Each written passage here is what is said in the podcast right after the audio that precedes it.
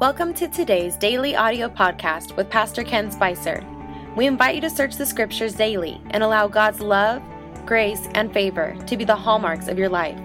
Now prepare your hearts to hear a word from God today. Hi, everybody. Welcome to the podcast today. It is good to have you with me. And uh, today we're starting a new chapter, chapter number eight in the book of Acts. I'm working our way right on through. Uh, you'll remember yesterday that we finished off with the death of Stephen. And as the incensed and crazed Pharisees stoned him to death, it says that the people took off their outer garments and laid them at the feet of a young man named Saul. And so today we're going to pick up in chapter 8, verse number 1. It says, Now Saul was consenting to his death, speaking of Stephen, of course.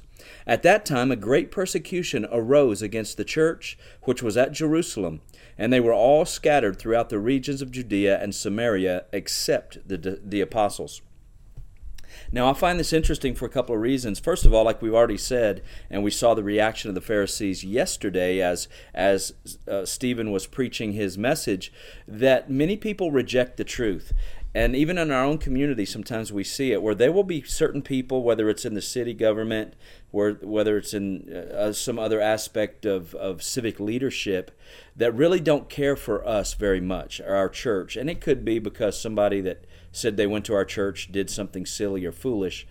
But a lot of times I find, and what I think it is, is that, that people just are rubbed the wrong way with the Spirit of, uh, of God when, when they are not. Uh, born again or saved. And so I think that's most of it. And, and here we see now that persecution has come against the church in Jerusalem specifically. And then because of this uh, persecution, the believers there were scattered throughout Judea and Samaria, but the apostles stayed put. So they were called there to Jerusalem, uh, but the rest of the people went went out to other places. Now I want to share with you a verse, uh, if you'll remember, uh, some weeks back now, out of chapter one and verse number eight. This is Jesus um, encouraging his followers. There were 120 of them in the upper room well they may maybe they weren't in the upper room yet but he was commanding commanding them to go wait in the upper room. And in verse 8 he says but you shall receive power. So this is acts 1 8 now. But you shall receive power when the holy spirit has come upon you and you shall be witnesses to me in jerusalem and in all judea and samaria and to the end of the earth. So this is what he said would happen when the church becomes and I, now i mean the, the people when when the church becomes empowered by the Holy Spirit, not just born again, but empowered in a subsequent experience, which we will start seeing now beginning, uh, well, we already saw it in Acts chapter 2, and we're going to start seeing it now more prevalently through the rest of the book of Acts. And I'll point it out as we hit each of these each of these uh, examples, then I'll point those out to you so you don't have to try to remember that right now. But notice that Jesus said that we, as witnesses, or them specifically, the church there in Jerusalem, would be a witness unto him. And they would go to not just Jerusalem, but Judea and Samaria specifically. And then here it says that when the persecution came, the people were scattered and they went to Judea and Samaria specifically. I find this interesting because it appears to me that even though Jesus said that's what would happen, it never did. And this is some years now after all of those incidences, um, some time at least after. Significant amount of time. It probably wasn't years. Uh, but here we see that everybody just stayed put and and things are just kind of going along as as usual. Um, but then persecution came, which would seem to be very negative and very bad, and of course it cost Stephen his life. But uh, but it it put everybody in place. You know, the Bible says in the New Testament that if the devil had known what he was doing, he would not have crucified the Lord of glory. And so the devil didn't know what was coming next. He doesn't he's not omnipotent and all of that. So he's just doing what he does, but what he did played right into the plan of God. Well, here we see that God didn't want Stephen to die necessarily. He, it wasn't his plan. His plan was was for Stephen, although there I think are a certain grace for martyrs, but this persecution that had come to Jerusalem it worked out to the further good because it actually fulfilled what Jesus said would begin to happen in Acts chapter 1 verse 8 Uh, and so here we see that the persecution came and caused the people to do exactly what God said they would do. Friends, sometimes in your life the pressure comes, and it's not necessarily an attack of the devil, but it's something God allows to get you in, in line or in step. Now, I'm not talking about disciplinary stuff where God brings disease on you to teach you a lesson because that that he doesn't do. Uh, God cannot tempt us with evil, the Bible says, but He allows certain things in our life to come so that we can wake up to reality, if you will, and get in step with His plan. And sometimes we don't even know that's happening; it just happens, and then we look back and go, "Man, that was God all the way."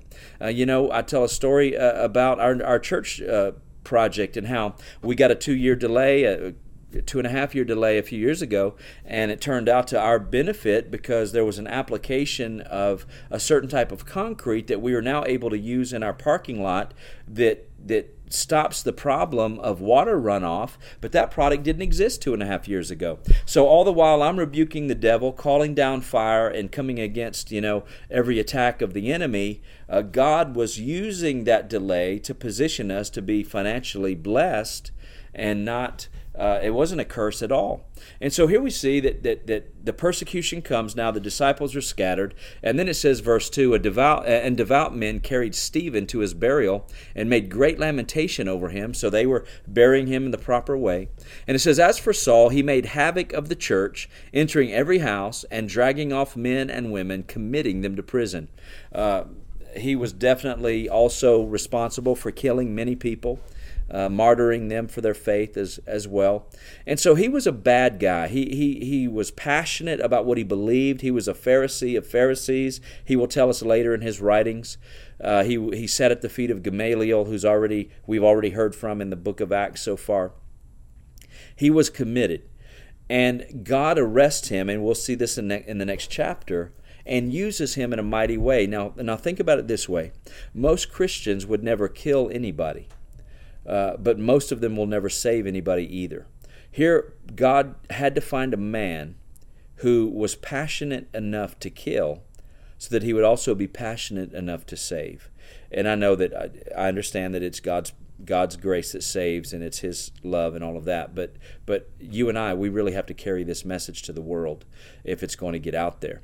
And then it goes on to say and I'm going to quit here for the day in chapter uh, in verse 4 it says therefore those who were scattered went everywhere preaching the word. So again, that ties into verse 1 where they are actually fulfilling what God called them to do in a sense that they're now out there away from Jerusalem, away from where they started, doing something with what they've been given and preaching everywhere the Word of God.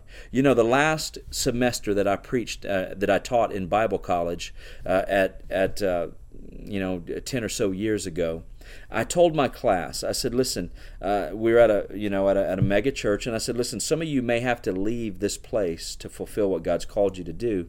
And, uh, you know, uh, people I think maybe thought about that before maybe they hadn't but then within six months we were gone from there my wife and i and we were out planting a church i had no idea that i was speaking sort of prophetically of my own life as well uh, and that I would be blazing a trail for these people to show them that it can be done. But I think that sometimes God calls us to a place, and then there will be a time when He calls us through a place. And of course, you know, in our progression and maturity, He's incrementally getting us to the place He wants us to be, only to share the gospel with people. That's what this is all about. It's not about us being something wonderful, but it's about us being carriers of the goodness of God's gospel. Well, friend, that is all of our time today. That takes us through the uh, first four verses of chapter 8. So we'll pick up right here tomorrow morning in Acts chapter 5. Thank you for being with me, and God bless. Thank you for listening to today's podcast. We pray you are blessed by God's word.